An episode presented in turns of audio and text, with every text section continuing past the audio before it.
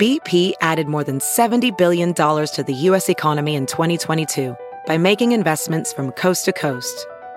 Investments like building charging hubs for fleets of electric buses in California and starting up new infrastructure in the Gulf of Mexico. It's and, not or. See what doing both means for energy nationwide at bp.com slash investing in America.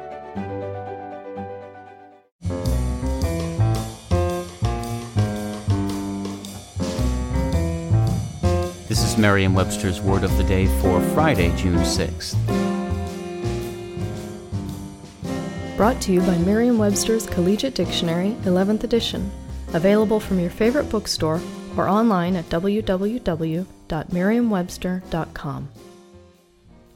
The word of the day for June 6th is gelid, spelled G E L I D. Gelid is an adjective that means extremely cold, icy. Here's the word used in a sentence.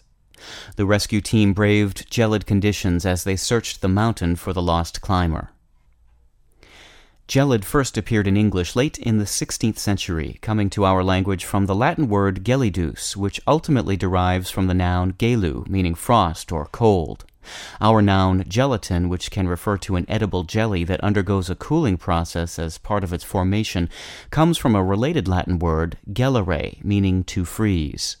Gelid is used in English to describe anything of extremely cold temperature, as in the gelid waters of the Arctic Ocean. But the word can also be used figuratively to describe a person with a cold demeanor, as in the criminal's gelid stare. I'm Peter Sokolowski, and this was your word of the day for Friday, June 6th. For more information, visit Merriam Webster online at www.merriam-webster.com.